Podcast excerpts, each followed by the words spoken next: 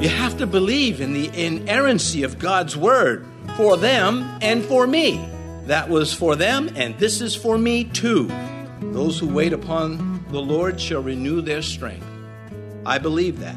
I, for one, would not be standing here if it were not so. I would have been spent in ministry long ago and not replenished, not refreshed, not restored, and gone. God does restore.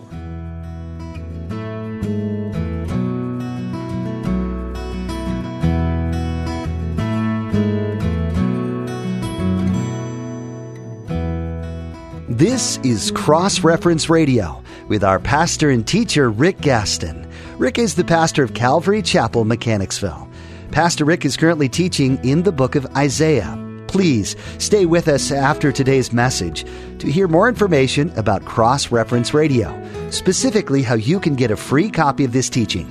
But for now, let's join Pastor Rick in the book of Isaiah, chapter 40, as he begins his message called Spent have your Bibles, please turn to the prophet Isaiah, chapter 40, verses 27 through 31. Text is verse 31.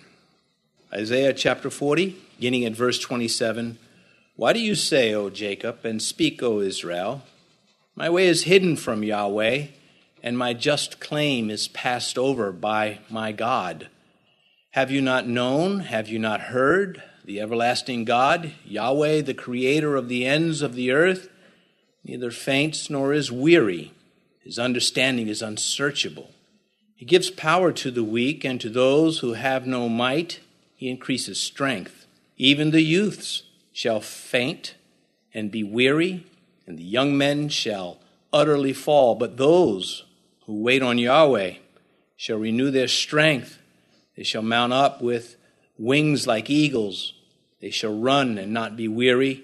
They shall walk and not faint. This is one of the glorious chapters in the Bible, but it will be non expository. In other words, I won't be looking to open up what's in that text too much, but rather point out some other things concerning the topic found in verse 31, which is our text. But those who wait on the Lord shall renew their strength. The title of this message is Spent, like uh, spending one's energy, spending one's faith. I know that God wants me to speak on this verse about comforting his people. Ironically, verse 1 would have been to me more to the point because he gets right to the point. And there the Lord says, Comfort, yes, comfort my people, says the Lord. But that is not the text that he guided me to. It is verse 31. Apparently, learning about waiting is comforting. Eventually, we face conflict between God's promises and the events in our lives. It's not uncommon, it is found in Scripture. In other words, there comes a time for we who believe when the promises of God seem to not apply to us, and we are very much knocked off balance by this.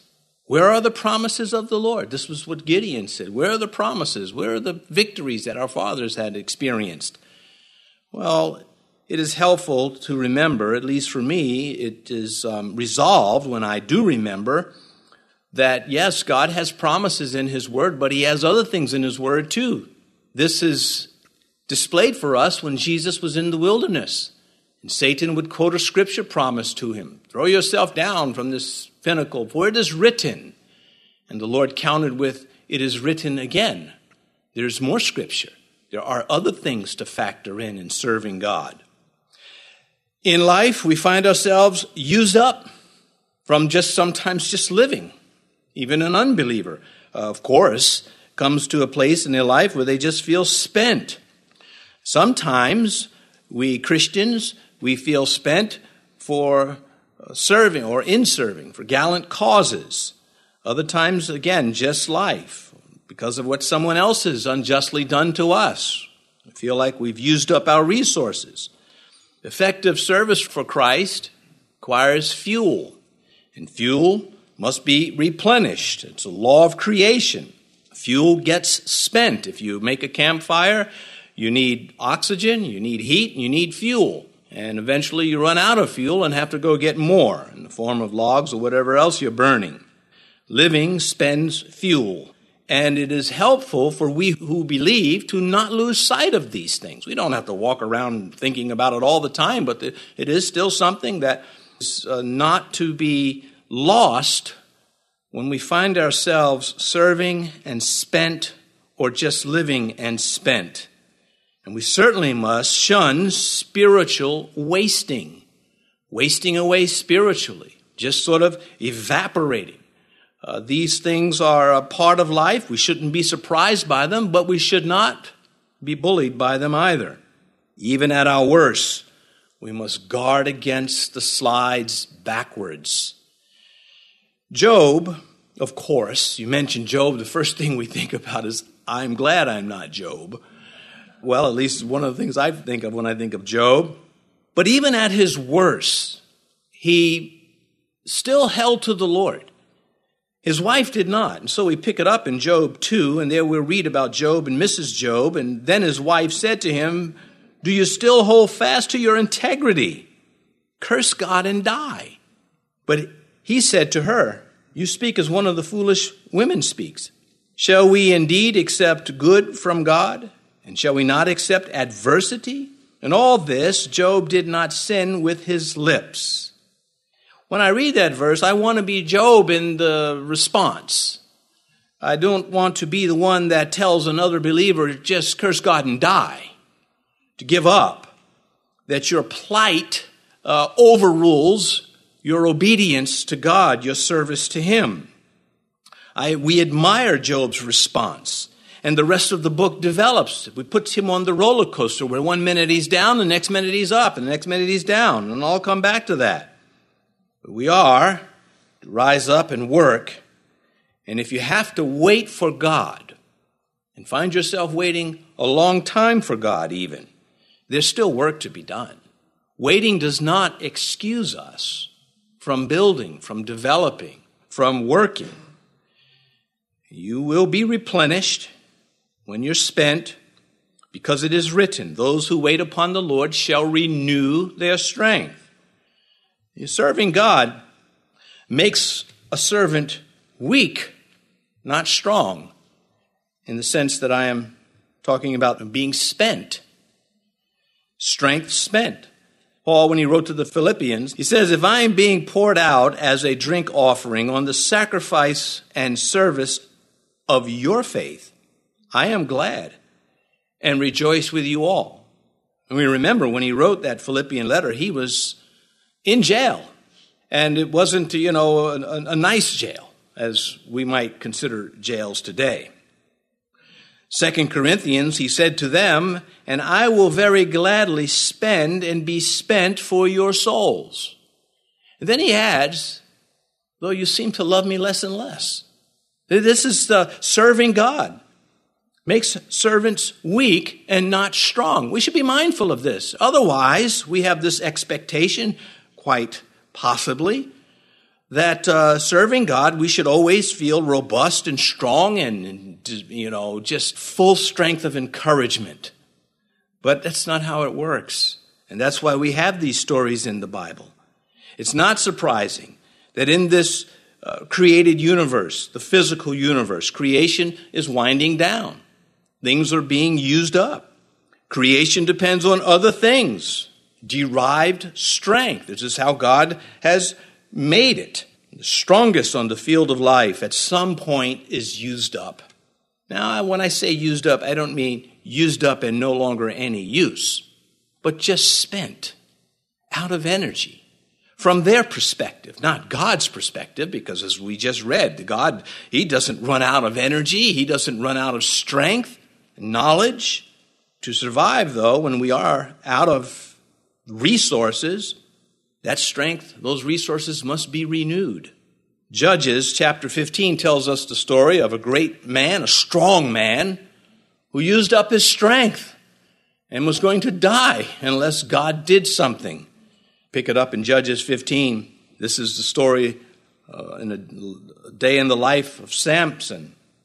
He found a fresh jawbone of a donkey, reached out his hand and took it and killed a thousand men with it. Then Samson said, With the jawbone of a donkey, heaps upon heaps, with the jawbone of a donkey, I have slain a thousand men. Then he became very thirsty, so he cried out to Yahweh and said, You have given this great deliverance by the hand of your servant, and now shall I die of thirst and fall into the hand of the uncircumcised? So God split the hollow place, and water came out, and he drank, and his spirit returned and he revived. Well, that is a picture of being spent in life. Here it is in the service of God against the enemies of God.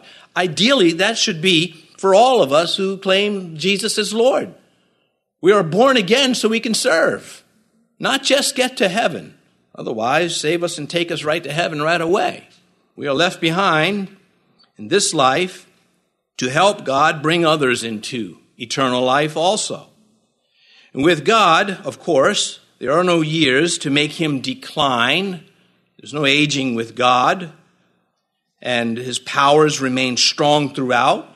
This is taught the immutability of God, the unchanging nature and character of God. Malachi chapter 3 For I am Yahweh, I do not change. Explicitly stated, right out.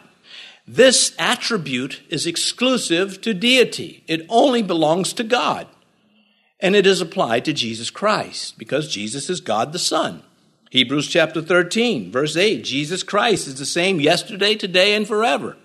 So, what I'm reading in the Old Testament concerning God's interactions with his people applies to me in the New Testament also.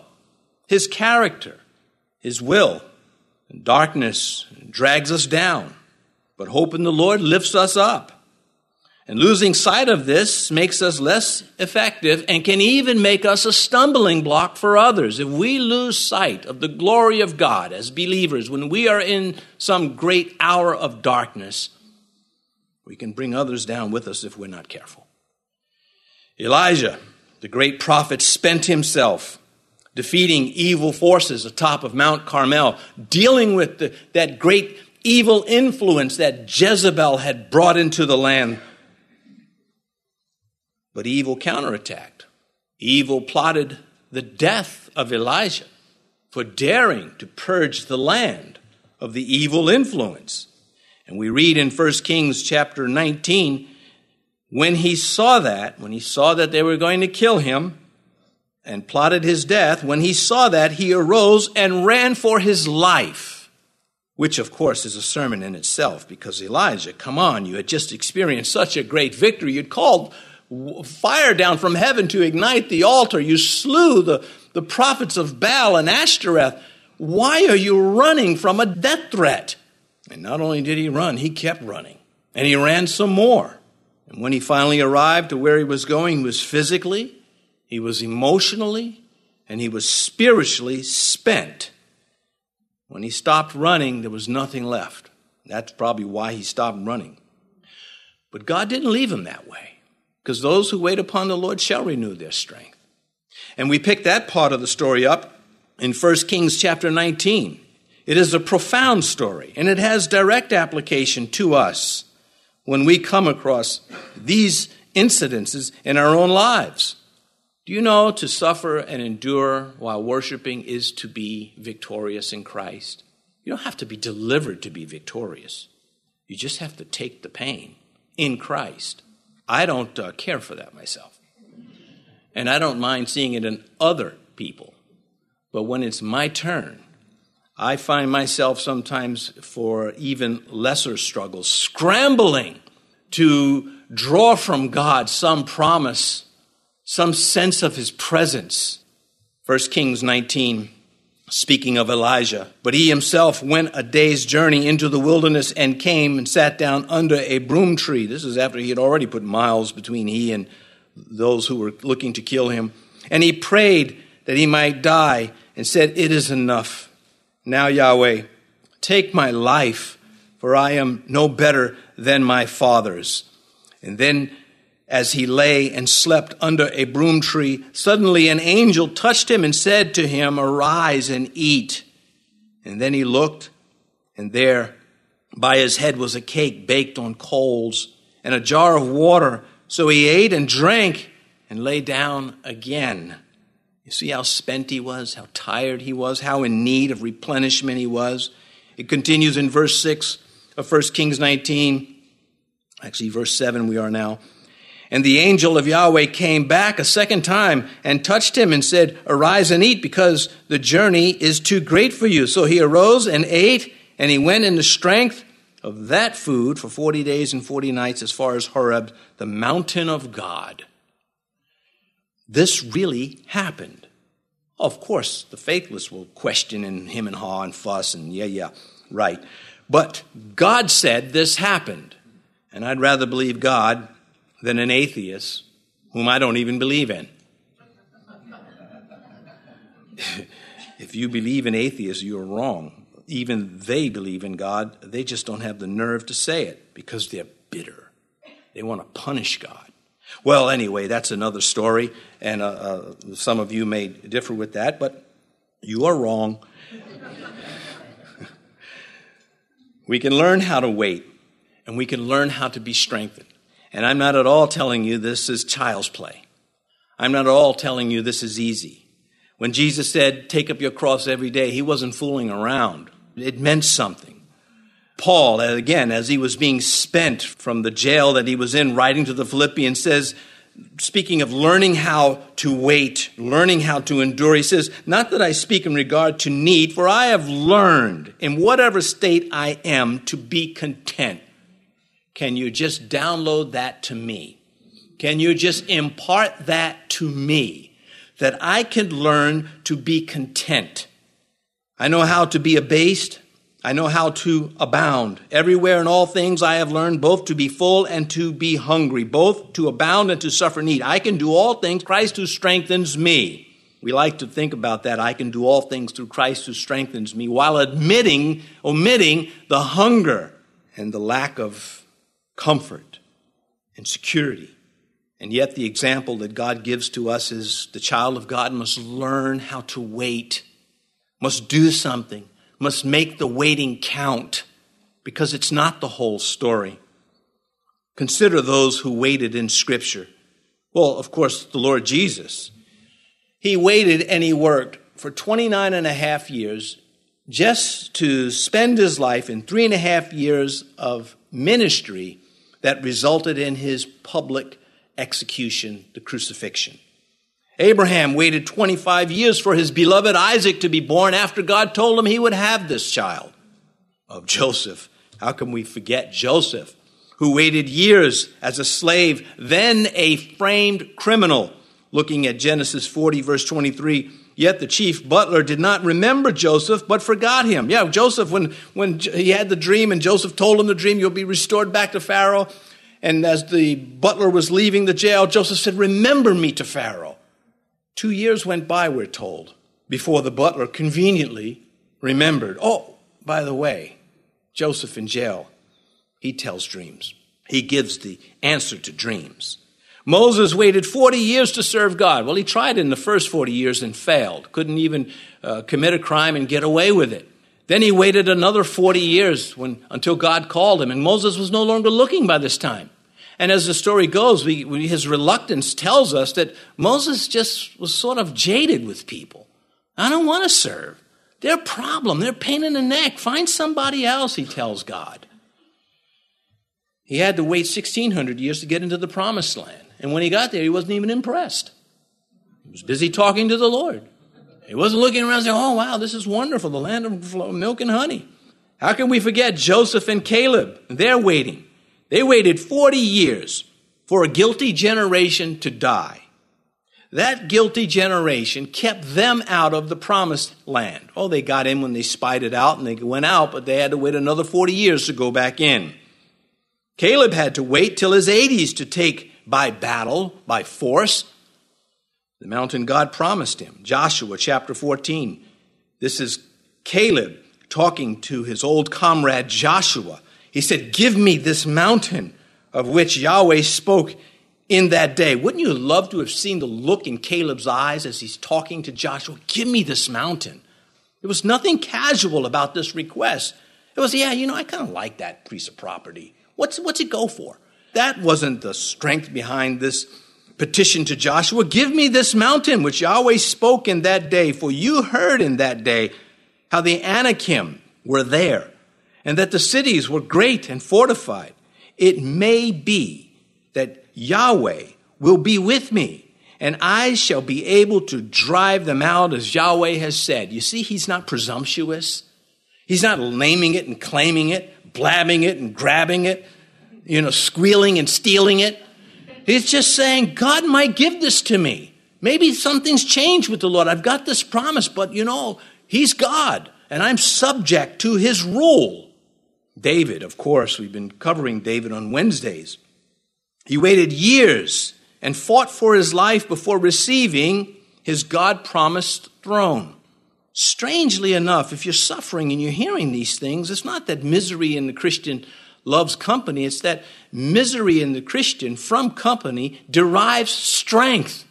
Because it says, if they can do it through the Lord, then so can I. David, as I mentioned, fought for his life before receiving the God promised throne. 1 Samuel 23. David stayed in strongholds in the wilderness and remained in the mountains in the wilderness of Ziph. Saul sought him every day, God did not deliver him into his hand. It wasn't fun for David. Abigail had to wait to be delivered from a fool husband. May that not be your burden. Paul waited years in Tarsus before being called to a greater field of ministry. He did work in Tarsus while he waited. He didn't know he was waiting. He was sent away. They couldn't wait. The Christians couldn't wait to get Paul out of Jerusalem, out of Israel. And so Paul goes back to Tarsus, his hometown, and he builds churches there. He preaches there. But he thinks that pretty much this is the ministry. And then God sends Barnabas and retrieves Paul and expands the ministry and the suffering along with it. If ever your morale as a servant of God touches rock bottom, then reflect. Others have been where you are before you and prevail. And others have had worse situations than you, more than likely, and prevail. But then we say, that was them back then. This is me right now. What do you do with that? You have to believe in the inerrancy of God's word for them and for me. That was for them, and this is for me too. Those who wait upon the Lord shall renew their strength. I believe that. I, for one, would not be standing here if it were not so. I would have been spent in ministry long ago and not replenished, not refreshed, not restored, and gone. But God does restore.